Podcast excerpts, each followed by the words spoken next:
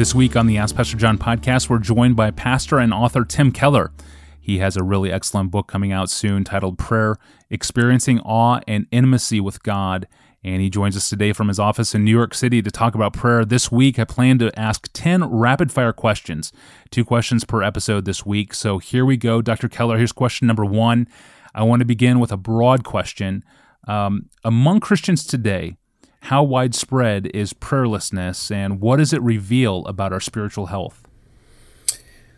Well, I think that that's a it's actually it's it's a broad question, but it's also not that hard a question to answer. I I know that from a secular, just from empirical secular studies, uh, everyone in our Western society today has less solitude. Everybody says that.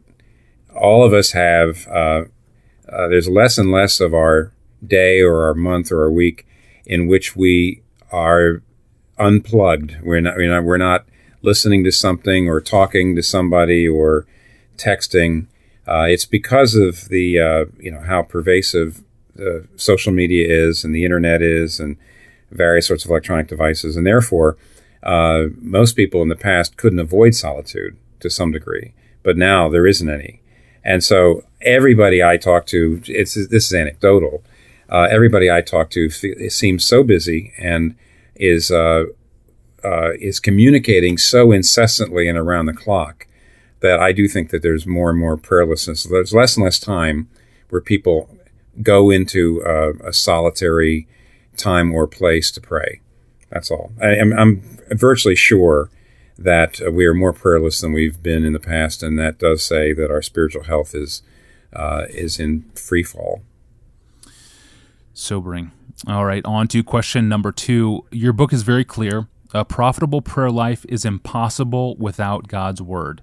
You explain a time in your life when you were driven by desperation to pray, and so you opened up the Psalms and you prayed through them. Explain how you did this, what it did to you. What what did you learn during this season of of going through the Psalms? Well, that's that's a. I'm glad to talk about that. Um, I came to see that the Psalms are extremely important, perhaps for prayer. Uh, perhaps that's because I read a book some years ago by uh, Eugene Peterson called Answering God.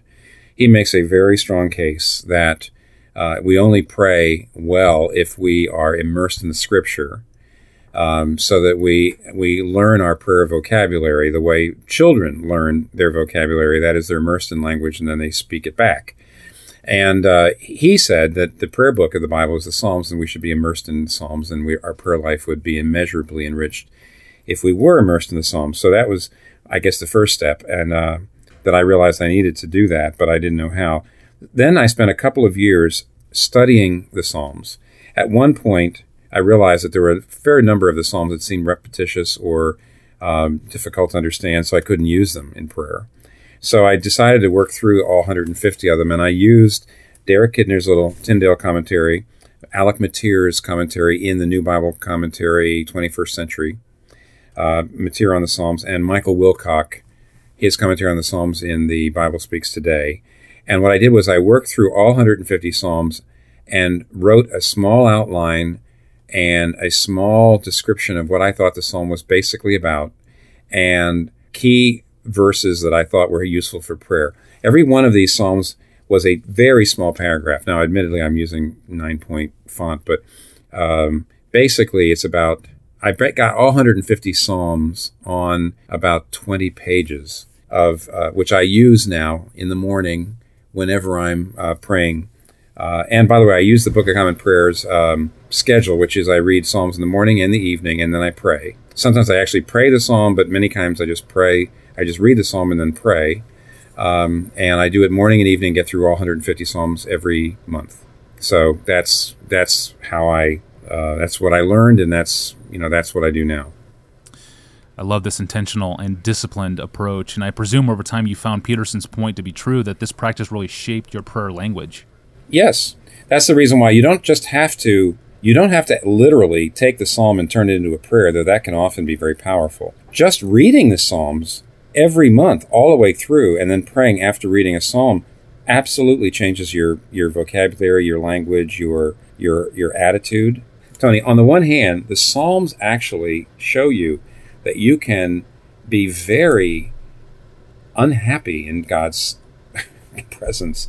The Psalms, in a sense, give you the permission to uh, really throw out, uh, pour out your complaints in a way that probably, if it wasn't for the Psalms, we might think inappropriate. But on the other hand, the Psalms demand that you bow in the end to the sovereignty of God in a way that modern culture doesn't uh, wouldn't lead you to believe. So, uh, it, Alec Motyer said the Psalms are written by people who knew a lot less about God than we do and love God a lot more than we do. And by that he meant because they didn't they didn't know about the cross. There's a number of places where you could say, "Hey, they don't know as much about God's saving purposes as I do now on this side of the cross." But he says even though many of the psalmists don't know God as well as we do, they love God more than we do. So that that insight, by the way, also helped me through some of the psalms where there's calls for vengeance and things. Hmm. Yeah, so true. Thank you, Dr. Keller, for this model. I do want to ask you how a good Calvinist complains to God, and I'll ask that later in the week. Uh, but I have two questions queued up for you tomorrow, including how do we discipline ourselves to avoid the digital distractions of our phones when we should be praying? I'm your host, Tony Reinke. We'll see you tomorrow.